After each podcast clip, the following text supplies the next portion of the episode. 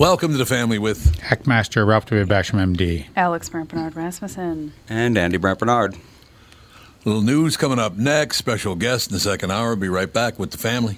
Dougie, what's new at my favorite Nissan stores? Well, now that everybody's back from vacation, we can finally get to work.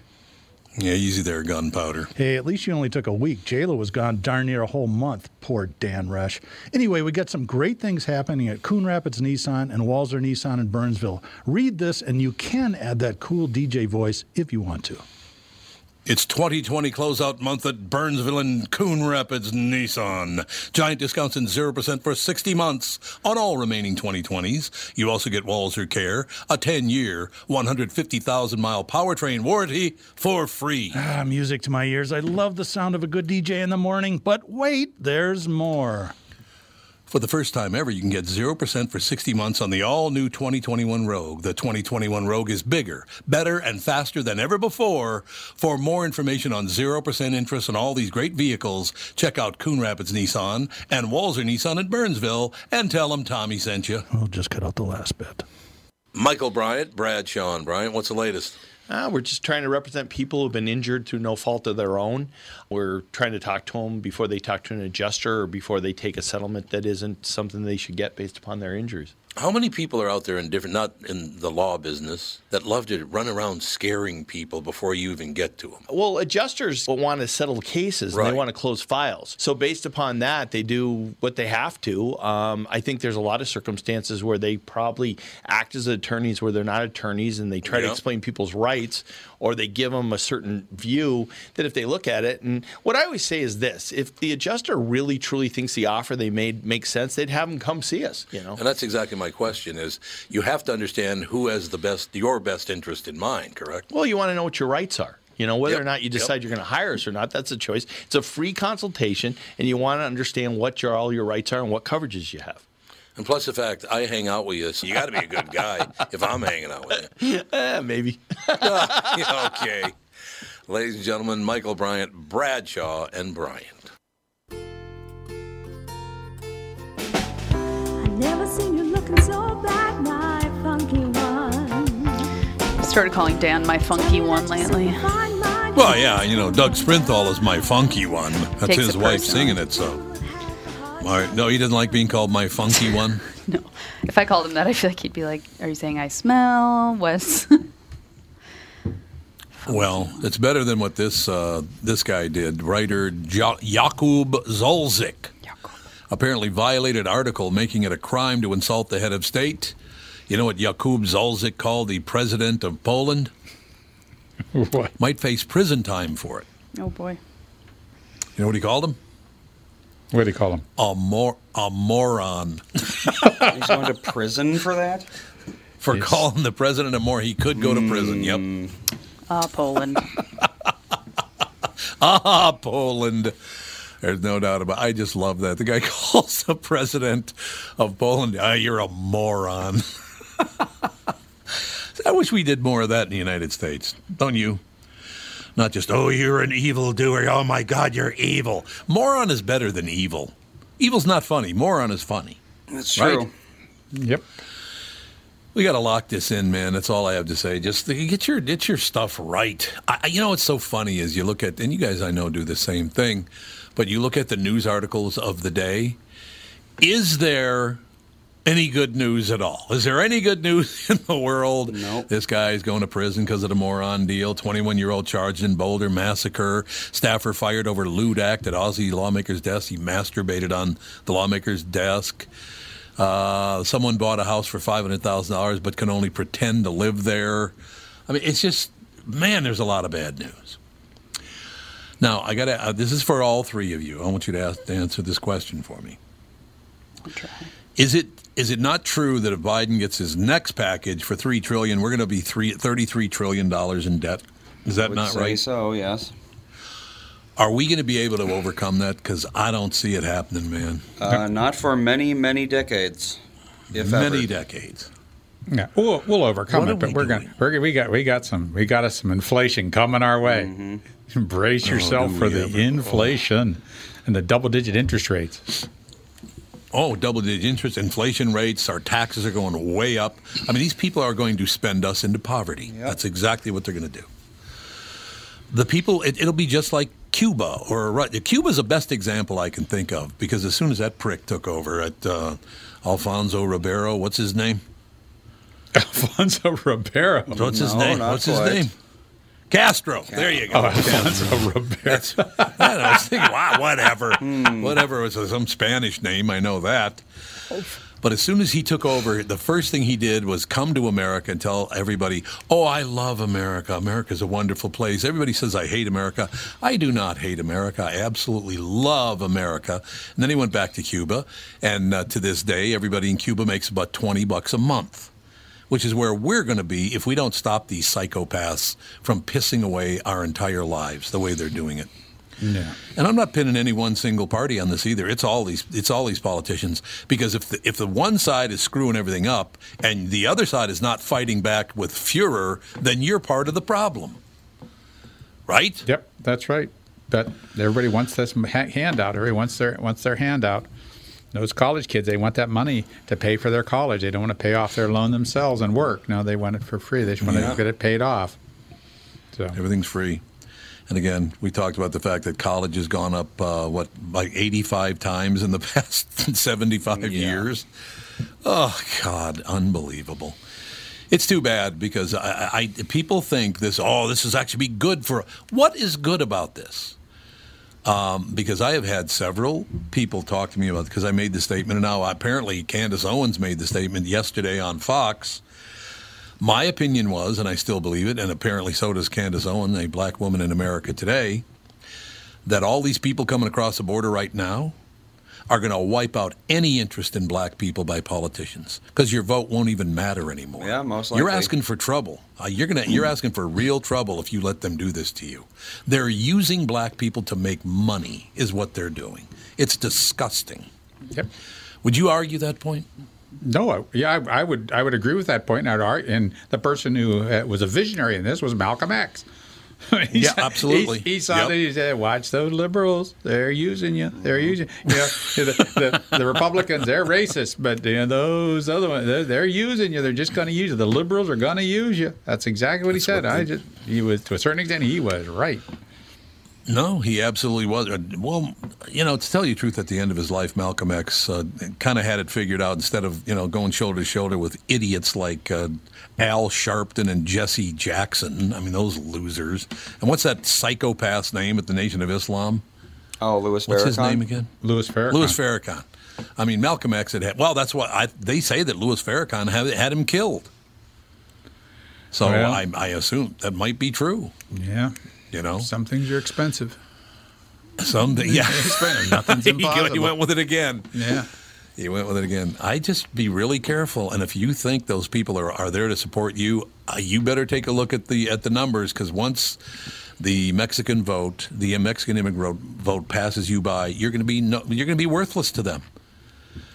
If I were eh, look, you started with the Republican Party, and I'm not a big fan of the Republican Party either because they just stand there and let it happen. Don't get me wrong. But I would much rather, if I were black, be Republican than I would be Democrat. I just don't understand the point. I, I really don't. And I'm not saying you should be either. I still think you should start the uh, the African American Party of the United States. That's what I think you should do, or the or the People of Color Party, or something, where you could band together and just let these uh, Republicans and, and Democrats twist in the wind, Yeah. right? Yeah. To a certain extent. See, because then if you do that, both parties are going to have to come to that third party, the People of Color Party, and say, hey, man, we need your vote. What can we do for you? They're going to both have to come to you for money instead of using you to get money. Yep. You like it? I like it. I like the idea. Well, People of Color Party, get it going. That's all I'm saying. Let some honkies in once in a while. You know what I'm saying? That's right. You don't want to be racist. You don't want to be racist about it because, you know, pink is a color. That's all I'm saying. right? is pimp. yeah. What's his name? Uh, Johnny Winters. Johnny Winters. Pink's a color. Yep. I love Johnny Winter. Absolutely. Let's do it now. Do it on four. I, I, I, I love how he always counted down his songs. He just still alive and well. One of the great Oh, songs is he of all time, man. Oh, I do. too. No, no, he's not. That was one of his great songs. Okay. He's dead, but it, one of his great songs was called "Still Alive and Well." God, it was a good song. Johnny Andy, did you play a Winter little "Still Alive and Well"? seven years ago. Yeah, died a long time ago. I think Edgar's still alive though. Uh, But- yes, yes, he is. Yeah, I met Edgar a couple of years. Well, not a couple, several years ago now at uh, Rick Bourne's house. And I never did get to meet Johnny Winter. I saw him play once, and he kept stepping on the guitar cord and unplugging his guitar. Oops. And about the third time, time he it was one of those Les Pauls you plugged in from underneath instead of in the front. Oh yeah. He unplugged his guitar like three times, and all, the, the, after the third time, here's what you heard: you're and then silence, and then, God damn it! it was fantastic. It was at the old Labor Temple. You guys remember? Well, Andy and Alex Wow. are too young to remember the label, Labor Temple, but it was a great place for for music. Jimi Hendrix, actually, I believe, played at the Labor Temple once. Huh. That's how cool a place that was. But um, Small venue. I don't know. Yeah, not a very big venue, but you know nobody knew who Jimi Hendrix was. Uh, you know, 1967. Yeah. Put out "Are You Experienced"? Great album. Great album, man. Not many I'm people saying. knew who the Rolling Stones were when they played over at Excelsior No. uh, amusement park. They played at the Excelsior Amusement Park. That's exactly right. And they claim that's where. Uh, oh, what's that song? They claim it's about. You can't always get what you want. You can't always get what you want. Exactly. Yep, you can't always get what you want. It's supposed to be about Excelsior, Minnesota. It's true. Well, that's what they say. I don't know if it's true or not, but that's what they say. So Well, they say Jimmy. Jimmy lives there, and he gets a ticket to the Stones when they're in town every year. I mean, he was he was a, a somebody there that would, was they met at a with a coffee shop or bar or some such place, and Yep. Yep. that's what they say. Mr. Jimmy. That's exactly right. No doubt about it, ladies and gentlemen. I uh, oh God, I see. This is what I just saw something. I might puke. I really might. Jack Dorsey. Now, Jack Dorsey's the guy who owns Twitter. Mm-hmm. Jack Dorsey sells his first tweet for two point nine million dollars. Yeah, I don't know what that means. How do you sell a tweet? I don't know. How do Yeah. you sell a tweet? I don't get it. Great question. Yeah, I heard about that, but I don't bill? really understand it. I don't either. But these people, I'm sorry, but we need to band together the Republicans, the Democrats, and the People of Color Party and storm the castle out there in Northern California. That's all I'm saying. These people are the ra- pigs of the universe. It's never enough for these people. So, I don't know. But, you know, they're in bed now with one side of the party, and that's why they're just able to push people around the way they do. It's really not. What are you going to do, man? Go to Right? Burning. Let's go to Burning Man. Yeah, there you go. Go to Burning Man. Uh, I do have to give one tip of the cap this morning, ladies and gentlemen. A police officer in America, of course, was killed in a supermarket shooting, left seven children behind. He was there to do his job, trying to protect the people. I believe 10 people were shot. He was killed trying to save those people. He lost his life, and seven children now no longer have a father because we know our politicians won't stop talking about. Oh, just get out there and do it. We don't have bail anymore. Don't worry about it. You shouldn't even be arrested. Yep. You are driving people to violence. What are you doing? I don't understand. Alex, Andy, you're the, that age. What sense does any of that make? Well, they want this violence because they're banking on it. They're banking on using white supremacy to f- make people afraid to control them. They're banking on making them afraid of guns to control them. They're banking on making them afraid to go outside to control them. They want this. Yeah, they do want this. Alex, what do you think? Bleh. I don't know. That was really clear. Very insightful. I know. Very insightful. Now, what what age are Generation X? What what when does that age begin? Uh, 65, 66 to the, I think, like 80 or 85, something like But that. no, those because- are boomers. No, that's bo- boomer No, is the are- immediately after World War II. That's why Yeah, there was a baby 264, boom. I think. Yeah, I think to, from from 45 to 64. Uh, yeah, 65 to 80. 65 days Gen X. Mm-hmm. Because it was just an announcement made this morning, ladies and gentlemen. If any group is going to save America, it's going to be Gen X. Hmm. What do you think of that? Well, there you go. Well, Where are they? That's what I want. To know. Where know. are you? Let's good go. question. What are they up to? What's going on? Step up. How so? Do I don't know. I don't know. I'm just trying. I try to follow the news. Man. Well- Does anybody tell the truth anymore? no. But but they, they do control a huge amount of money. I mean, that's is true. Two huge Oh, block yeah. of money. That's uh, the thing. But So- But what? but the biggest block of money is controlled by people over 55 years old. yeah. Okay. Did you see that? 700 and oh, excuse me, 233 trillion dollars in assets. People 55 and older control 233 trillion dollars in assets. That doesn't That's a lot of money, possible. man. That's what they say. I don't know. I didn't do the math. Trillion? That's what they're talking. I mean, it's no Yep. cajillion like what the Democrats have in the Vatican. Right. But Exactly. Democrats. Absolutely. Democrats right. having the Vatican. that's what QAnon people think that the Democrats filter money through the Vatican and they've kept cajillions, of dollars. Well, Wait even if you split In the 233 Vatican. trillion among everyone in the entire country, that would be 706,000 per person. So I think I'm There thinking probably not. No, but you think of the average house now, it's about 400 grand right there. Well, but if that was just people over 55, I mean, that Yeah. would be like that would mean the average person over 55 is worth like 2 million dollars. And I don't So it should be. think that's true. I don't know. That's what they claim. Who's they? That's what they claim. We got to take a break here because Dr. Lucille Burbank's going to come on and we're going to talk about some Sesame Street and all kinds of great stuff right after this with the family. Tom here for Shift Real Estate. I met the folks from Shift Real Estate last year on our way to Key West and loved their story. Shift Real Estate saves home sellers thousands of dollars on real estate fees because they list for a flat fee of $5,000 and that includes photos, MLS listing, online marketing, and the assistance of a full-time realtor. Tell Shift about your home and they will tell you how you can save $10,000 or more. Shift Real Estate, the common sense way to sell your home. Visit shift2sell.com because life is expensive enough. There are definitely things to avoid during a Minnesota winter, like licking a flagpole or waiting too long to replace that car battery. But number one on the list is taking a chance on your furnace. Hey, Tom here for Saber Plumbing, Heating, and Air Conditioning, reminding you that a furnace clean and tune will improve efficiency, reliability, and peace of mind. Or maybe it's time to take advantage of Saber's rebates and upgrade to an energy efficient Bryant system. Don't take chances on your comfort. Visit saberheating.com. Saber and Bryant, whatever it takes. Northern Metal Fab, right off the interstate in Baldwin, Wisconsin, is a custom job shop specializing in large scale projects. Northern Metal Fab is now hiring for all positions, including welders, painters, and inspectors, to provide quality craftsmanship to their customers. Northern Metal Fab is growing, and their growth is your opportunity. Northern Metal Fab offers competitive pay, excellent benefits, and more. Apply online today at nmfinc.com. That's nmfinc.com. Northern Metal Fab is the equal opportunity employer.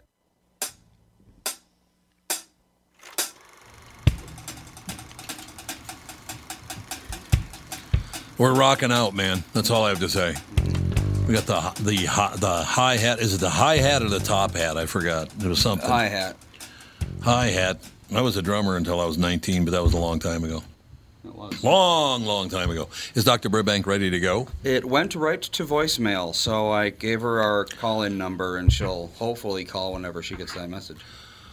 Hey, give us a call right now. That's what I said. Exactly how Andy Kermit? sounded. That did not sound Oh, like you did. Did you do that, something? hey, call in right now, Miss Piggy.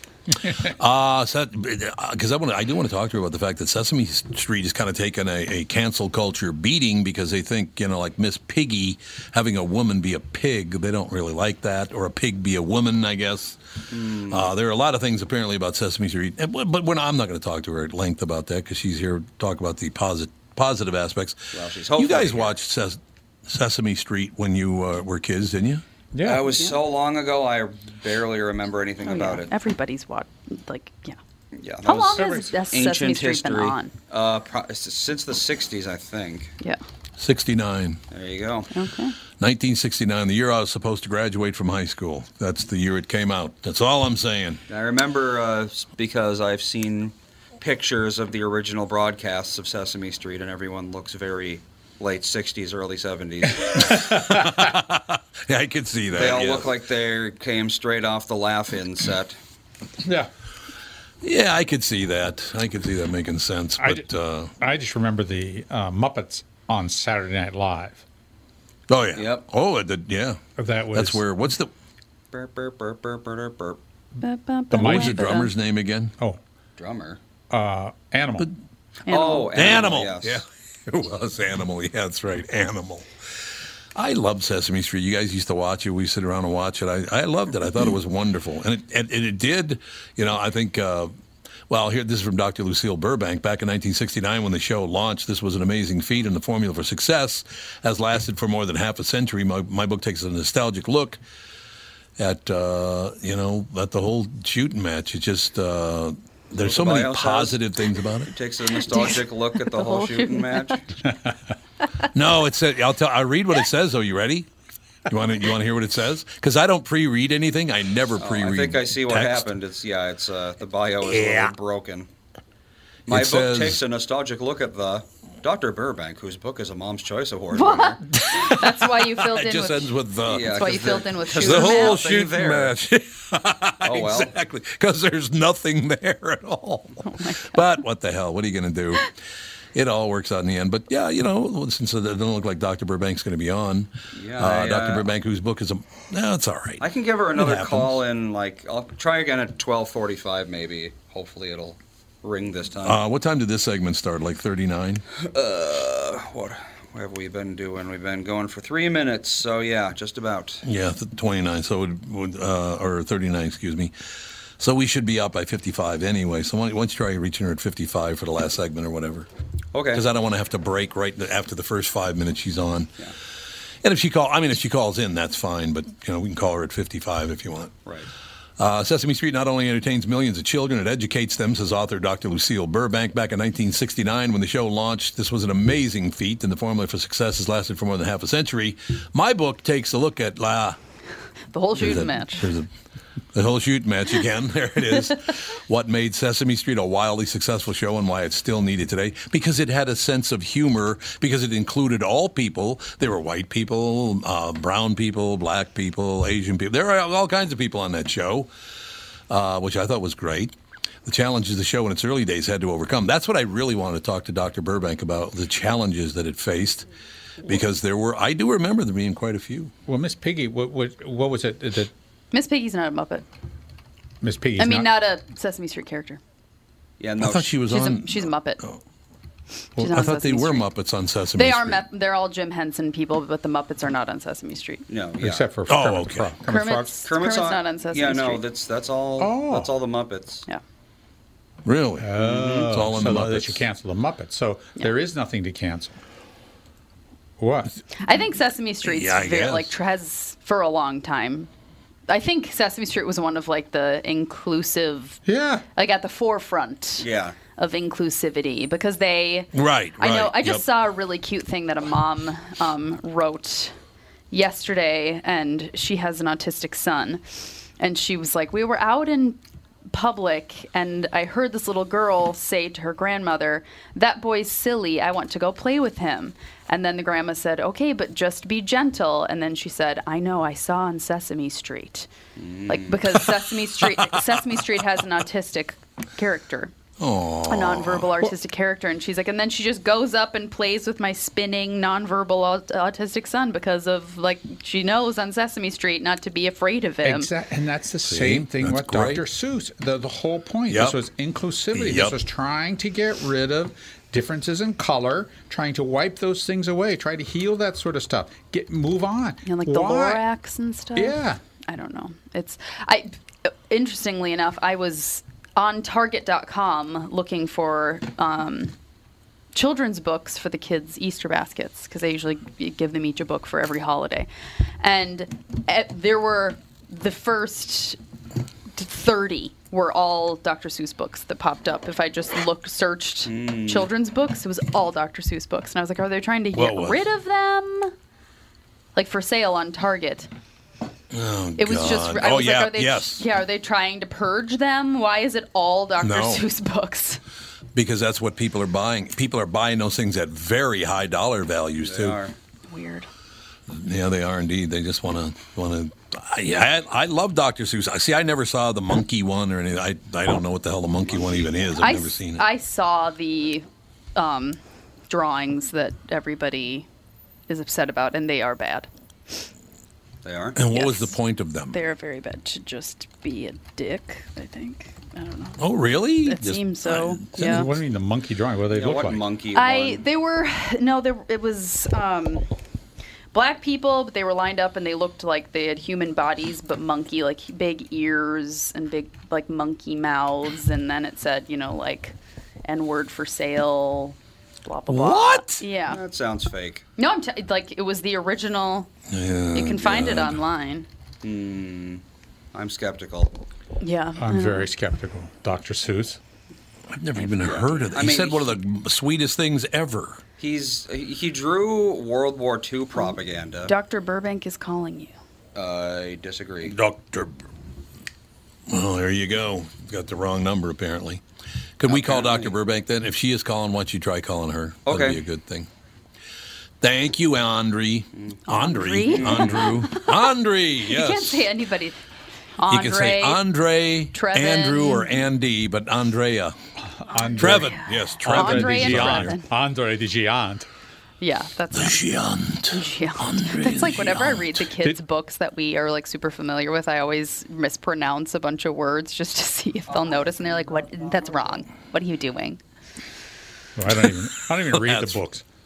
I don't even read the oh, books. Oh, really? I don't have My my glasses. I get the I get the book out. We, I, I, I My make kids it up. would be like, I "What s- are you doing? Those I- aren't the words. I words." sing. I sing the book. I made a whole new book. They get a whole new book when I read it. Grandma reads it. New book every I- time. My my kids, if I miss a word, they're like, "Uh, no." They know them by heart. Lucille is on. Excellent. Dr. Lucille Burbank, ladies and gentlemen, The Inside Secrets of Sesame Street. It is available on Amazon. Dr. Burbank, we've been going down the descriptor because uh, this family loves Sesame Street. Always has. Well, that is wonderful. And uh, so many people love Sesame Street. They do. Now, I, I, just, just to get it out of the way, we don't have to spend a lot of time on this, but just get it out of the way. Sesame Street's not having the same problems that, uh, that some people have with the Muppets. Uh, even though they're all Muppet characters, or I, I guess Jim Henson characters, Sesame Street doesn't have a lot of problems with the cancel culture people, do they? um, you know, oh my gosh, wait a minute. We're getting, um, okay, are you still there? Yeah, we're here. Okay, because I was just getting another uh, call in. Um, you know, it's I, I don't think so. It's Good. it's it's a little bit overstated, and um, we just want to look at it carefully. But I'm sure if there was something that was askew, the workshop creators of Sesame Street would would correct it right away. I think so. We were just talking, uh, Dr. Burbank, about the fact that uh, my wife is not here today, but our son, who is uh, 35 years old, and well, you will be 35 years old in October, and our daughter, who's just a couple years younger than that, we were just talking about watching uh, Sesame Street all, all the way back with them when, when they were little kids. Dr. Basham's with us. He was watching with his kids. But this has been their whole life, which is wonderful, I think. It is wonderful because you know when you grow up with children's television and good children's television like Sesame Street, it makes an impact and you remember it, and it helps you grow in a healthy way. No, no question about that. Uh, why do you think it is? Because we're talking about some inclusivity at a very early time, whether it be, you know, male, female, skin color, uh, people with accents, people without accents. What made Sesame Street a wildly successful show, and, and, and we do need it today? What was the thing that caught people immediately? Well, it really is the appeal of the Muppets. Um, that their characters and their characterizations, and of course, you know, when you develop um, characterizations, they appeal to adults and to children alike. Uh, the celebrities on the show um, are wonderful. James Earl Jones and Burt Lancaster would make people make uh, adults um, the parents stop as well as the children with their presence. And you know, it's it made learning fun. I mean, cheapers. Uh, before that time, learning was a little bit um, dull, didactic, And this way, it combined entertainment and education expertly with um, with the help of their research, and it just made learning fun. And so the kids could enjoy learning and not think of it as a hardship. Isn't that wonderful? See, I, I just think that's absolutely fantastic. We are just talking about uh, just yesterday's matter of fact, by coincidence, that um, homework. They were talking about homework, you know, during the COVID nineteen crisis and all the rest of it. And when you get back to school, they're still going to have a. I didn't know homework was invented to impress parents, because when the kid came home and just played and. They said they invented homework. You had to do work at home to show your parents that the school was teaching you something. Oh my gosh. Uh, I always thought of homework as practicing what you learned during the day. Which, um, right, exactly. Yes, exactly is right. And and Sesame Street really went into um, repeating certain things. Uh, repetition is a key factor in learning, and so it was doing repetition in all sorts of creative ways. And practicing is really powerful. Uh, much more powerful, I think, than all of us realize. And that came out of the workshop, too. I can see. Now I got to, and I cannot remember, and I'm sorry about that, but I think it was on Sesame Street, but I'm not sure because it was a Jim Henson character. But the Count was one of my favorite characters that Jim Henson ever did because he literally would count. I loved it. Well, you know what's so great about the Muppets and the Count is they can do things that people cannot do. The Count can count grains of sand, and you can't imagine a live actor uh, doing that. Or the Cookie Monster could sell his soul to the devil for a cookie. And, you know, you really can't have an adult uh, role model doing that. So um, it worked out beautifully, and and the Muppets served as such a great avenue for the writers to expand their imagination and to be able to teach shapes or numbers or letters in all sorts of creative ways and humorous ways too. These Muppets are charming. They're vital, you know, they're vital. You know, the vitality of them. Uh, they're appealing because of their characterizations. And so, yes, uh, they are wonderful. And so, is uh, so the count is your favorite Muppet? I love the Count. I just, that just said one, one Christmas tree. I just loved it. I absolutely loved it. Yeah, Got the you fake know that- accent. It is wonderful. You know that presence when the count would, and you so beautifully did it. Um, I, I can't Thank you. copy the count like you did, but that presence, and then you have James Earl Jones coming on the show. Yeah. And with his presence and counting or saying the alphabet, we called that the James Earl Jones effect because Oh, I tell you. everybody, yeah, tried to emulate it. No doubt. I remember I, I, I interviewed James Earl Jones several years ago, and I have a pretty deep voice myself, but it was one of these kind of deals. It went just like this. Ladies and gentlemen, please welcome our special guest, James Earl Jones. How are you doing, Tom? I'm like, whoa! That's quite the voice there, James. Pardon me. that is beautiful. And did you know that um, how Oscar the Grouch got his voice? No. Okay, okay. Caroll Spinney, who played Big Bird, the late Caroll Spinney, mm-hmm. who played Big Bird for over 46 years, he also played Oscar the Grouch. All right. So he could get Big Bird's voice, no problem. Three octaves higher, he was fine. But he was down to the wire going to the rehearsal with Jim Henson to do Oscar the Grouch, and he still didn't have his voice. So he goes running to get a cab, and the cab driver, and again, you can do this better than I can, but the cab driver goes and asks Oscar the Grouch's voice, where to Mac? And Spinney is going, oh my gosh. and so Great. he's copying, where to Mac? Where to Mac? And this cab driver is going on about Lindsay is wrecking the city, and he has a, uh, a cigar. He's chewing on a cigar on the side of his mouth, and and Caroll Speed's going, "This is it, this is it," and he's on his way to the rehearsal, so he memorizes where to Max.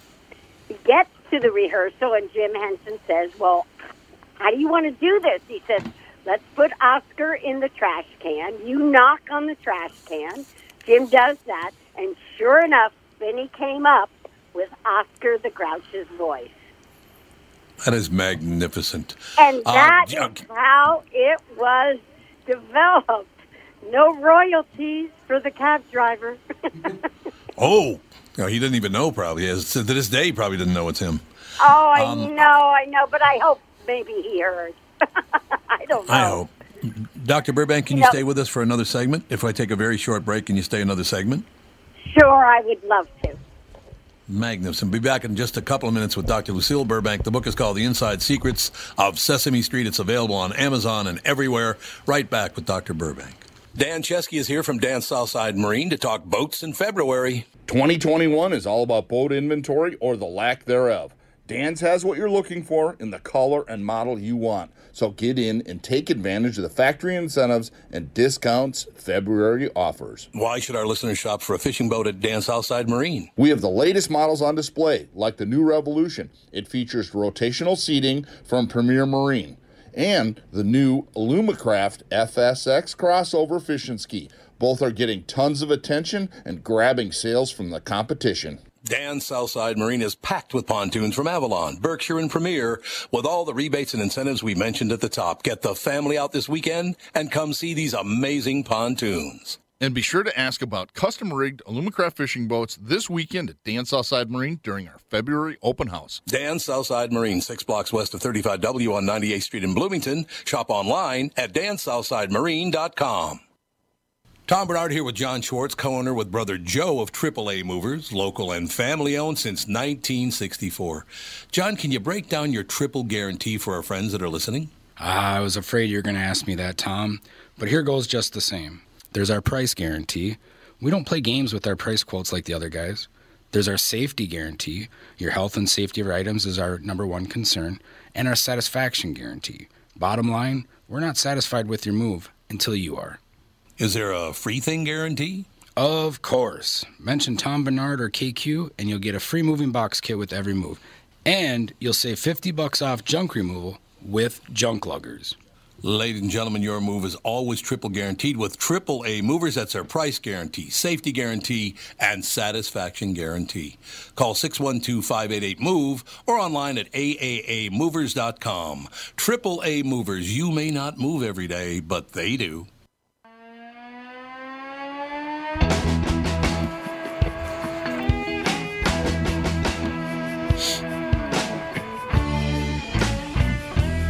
We are back, ladies and gentlemen. Dr. Lucille Burbank. The book is called The Inside Secrets of Sesame Street. It's available on Amazon. Sesame Street not only entertains millions of children, it educates them, says author Dr. Lucille Burbank. Back in 1969, when the show launched, this was an amazing feat, and the formula for success has lasted for more than half a century, which is great news. You also talk, uh, Dr. Bur- Burbank, in your book about why we need a show like Sesame Street, which caters to preschoolers to address the needs and challenges of 8 to 12 year olds. What's that all about? Yeah, well, you know, um, they have their issues too. It, it's kind of like seven to twelve year olds. I'm thinking now. Um, they have their issues. Uh, we have to address bullying, uh, tolerance, and uh, some of the other things they're dealing with, like the plethora of online um, media and being online, and and the plethora of media. And so there's a lot of, and they're coming into their own uh, during this time. And I think it would just be great, just like we have inspired and taught preschoolers, it would be a good idea to address that older age range too. Yeah, I think that's uh, you, you bring up in your book how Sesame Street confronts huge issues like gender identity, bullying, war, racism, all that. Children's shows used to run away from that at top speed, but now they actually address it.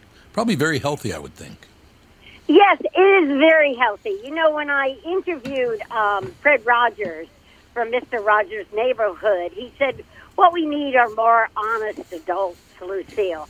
And so when Mr. Hooper, do you remember uh, Will Lee, who played uh, the uh, storekeeper, uh, Mr. Hooper's store? And when he died after 12 years being on the show, the the workshop said, "Hey, we're not going to say he's gone on vacation. We're not going to say he's retired. We're going to face death and Ooh. really teach preschoolers about it." And I was so excited that they were being so honest and this was a new affective area. Usually they do the cognitive the numbers shapes and so forth but and classifying and sorting but this was affective and they were starting to go there and norman stiles who i worked with was the head writer and he wrote a script that wrote, won the emmy and peabody award and it was beautiful um, if you have some time, I can just go into it a little bit, or, Absolutely. or go on to something else. Okay. No, absolutely. We have the time. Absolutely. Oh, great. Okay, so Big Bird's there, and Big Bird is pretending to be an artist, and he's drawing the pictures of the uh, of his friends, of his neighbors, of Maria and Gordon and Bob, and of course Will Lee or Mr. Hooper. And he says, "Well, where's Mr. Hooper? I want to give him his picture." And Maria says, Don't you remember, Big Bird? Don't you remember we told you he died? Oh, and Big Bird says, Oh, I'll give him his picture when he comes back. And then Bob comes forward and says something like, You know, when a person dies, they never come back. And Big Bird stops and looks and is really getting the feel for what's happened here. And he says, Never, never, never. And uh, there were tears in everybody's eyes.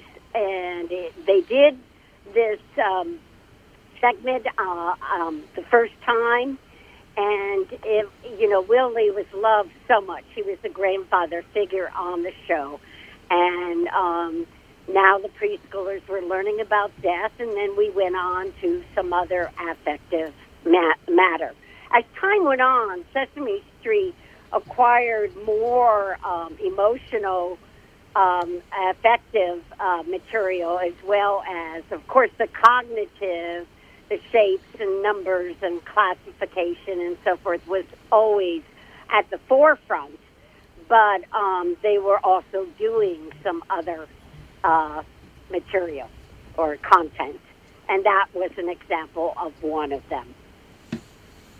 Yeah, I uh, see. I think that's a magnificent story. I just love that how it all comes together. Uh, Andy and Alex. Now, Andy, who you know, and he's about to turn turn thirty five at the uh, at the end of the year here. Um, uh, he doesn't remember it as well as Alex, our daughter, uh, who's thirty two. Now, Alex, do you think just the fact that you're three years younger, that had been around longer, that is that why you remember most of it? I just Well, it's yeah, you know, it depends, but um, really, what they were finding with the the preschoolers, which is why it was so exciting for them to develop Sesame Street and have television finally reach its potential, is that the mind is rapidly developing when you're a preschooler, when you're young. You're soaking up information at a tremendous fast rate, and this is why they decided um, to go there because there were a lot of poverty uh, children who could not go to preschool, and uh, this way they could watch Sesame Street, get their preschool education when they were most able to soak up everything. And yes, it could be, and and also you know. Um, girls, females, and males are different. It could be, um, but three years could make a difference um, in the memory because of the the rapid uh, speed with which the brain develops as you're very young. It, it's tremendous, by the way. Yeah, no question. Andy, Alex, you have any questions? Ralph, you got any? I don't want to hog up the whole interview here, but I mean, you guys were huge fans of that show when you were little. Yeah, well, it's it's so interesting that the, there's so much uh, emotional education. It was it, it- this idea of not just um, maybe ju- not just literal. Ed, it not I wouldn't say literal education, but not just uh, traditional education, but all this idea of emotion and other life uh, happenings that pe- that children can get a sense of. They take away what they can understand, but they can't understand everything about death and things like that.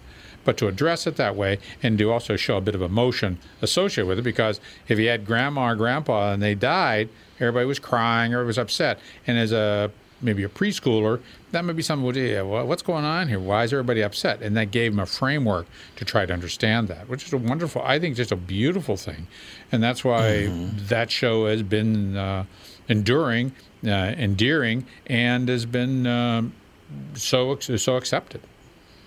Yeah, it really ex- it's called an experimental program because each year it was experimenting with different subject matter and ways to present it to preschoolers. And um, so, you know, that experimental air and that can do air and, and getting television to reach its potential. You know, when it was developed in 1969, man had walked on the moon.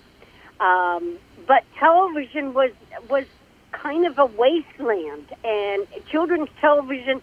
We had Peggy Charren coming on with Action for Children's Television, and then the Surgeon uh, General went there with a book on violence in, in TV, and the workshop said, "Hey, let's do something. There's a need here. There's a need for a high quality program to show everybody that." Um, as well as helping the preschoolers get a head start in education to show everybody the potential of uh, good, high quality television. And children's television, especially, wasn't always high quality, but that's why they went there. So, so you, uh, are you pretty much saying that Soupy Sales just wasn't wasn't worth it? Just didn't carry the carry the water, carry the water that Sesame Street carried. Well, you know, um, it's just I'm not really comparing any show because um, that wouldn't be fair. But I would say I can say unequivocally that Sesame Street aimed for high quality. Um, I'm sure Soupy Sales aimed for certain things, and maybe it's high quality. Like but I'm not gonna. I'm not gonna go there, guys. Yeah, but Love but, it. but we had Romper Love it. Room, Romper Room. Uh, we had Oh uh, yeah, well Green. they took off. uh, Yeah, they didn't like Romper Room. That had to change because learning was too didactic with Romper Room. Right. And, and but Mr. Green Jeans, they, they they had they had some of the the shows were there, but they were uh, I think at a different level of sophistication with regards to the education piece to it. Well, you know, Captain Kangaroo was really a precursor to the curriculum on Sesame Street because Bob Keeshan, and I interviewed him, the creator of Captain Kangaroo, really believed that a child could needed education and could um, understand anything if it was explained on their level with a certain vocabulary and so forth. So he did a lot of teaching on his show. And it's interesting, but the people, the creators of Sesame Street, all worked on Captain Kangaroo initially. They were trained there. They worked on Captain oh, Kangaroo. And yes, I know. I found that out too. So that when I was interviewing the three shows, I had to interview Captain Kangaroo, Mr. Rogers' Neighborhood, and Sesame Street. I could just talk to the executive producer, Dave Connell, about um, Sesame Street and also Captain Kangaroo because he worked there. You know, God, I, how, what a great story that is. That's wonderful. It is. I know. I, I, I was so. It was so funny. So um, what they did is all what they did. They took what they learned from Captain Kangaroo, and and during those times, they were trained. They had training and practice, and anyway, they took what they learned from Captain Kangaroo and they made a formal curriculum um, on Sesame Street from their experience with the other That is so terrific. Uh, yeah, you know, one of the great thrills of my life, Dr. Burbank, many, many, many years ago, like three decades ago, Captain Kangaroo was on my morning show that I do. Bob Keeshan ah. was his real name. And he came on my morning show, and just hearing Captain Kangaroo say, Well, good morning, Tom. What a thrill that was for me, I'll tell you. He had a, beautiful presence. I remember talking Oh, yeah. Oh, yeah. Dave Connell, the executive producer of Sesame Street, about Captain Kangaroo and his presence and how he could just empty his pockets, which is where kangaroo came from, the big pockets, and he could just play with these toys, wind them up, put them down, and mesmerize his audience. And he, you know, um, what's also interesting, you know that Bob Keeshan, the creator of Captain Kangaroo, was Clarabelle the Clown on Howdy Doody? Right. Yes, I did Yeah. know that. So Ah, from that story. experience, sure, from that experience, he said, "I don't want to exploit kids. I don't want to, you know, have them so uh, excited that they can't learn and so forth." He said, "I want to go there at a slower pace, a gentle pace." And I want to do something different, and that's why Captain Kangaroo was born. Dr. Lucille Burbank. The book is called The Inside Secrets of Sesame Street. It is available on Amazon and everywhere. Dr. Burbank, a terrific guest. What a joy talking to you. Thank you for your time Oh. today. Thank you so much. It was my pleasure. Have a good day. Bye bye. You too. Bye bye. What a sweetheart. Now, who does she sound like, Alex? Betty White?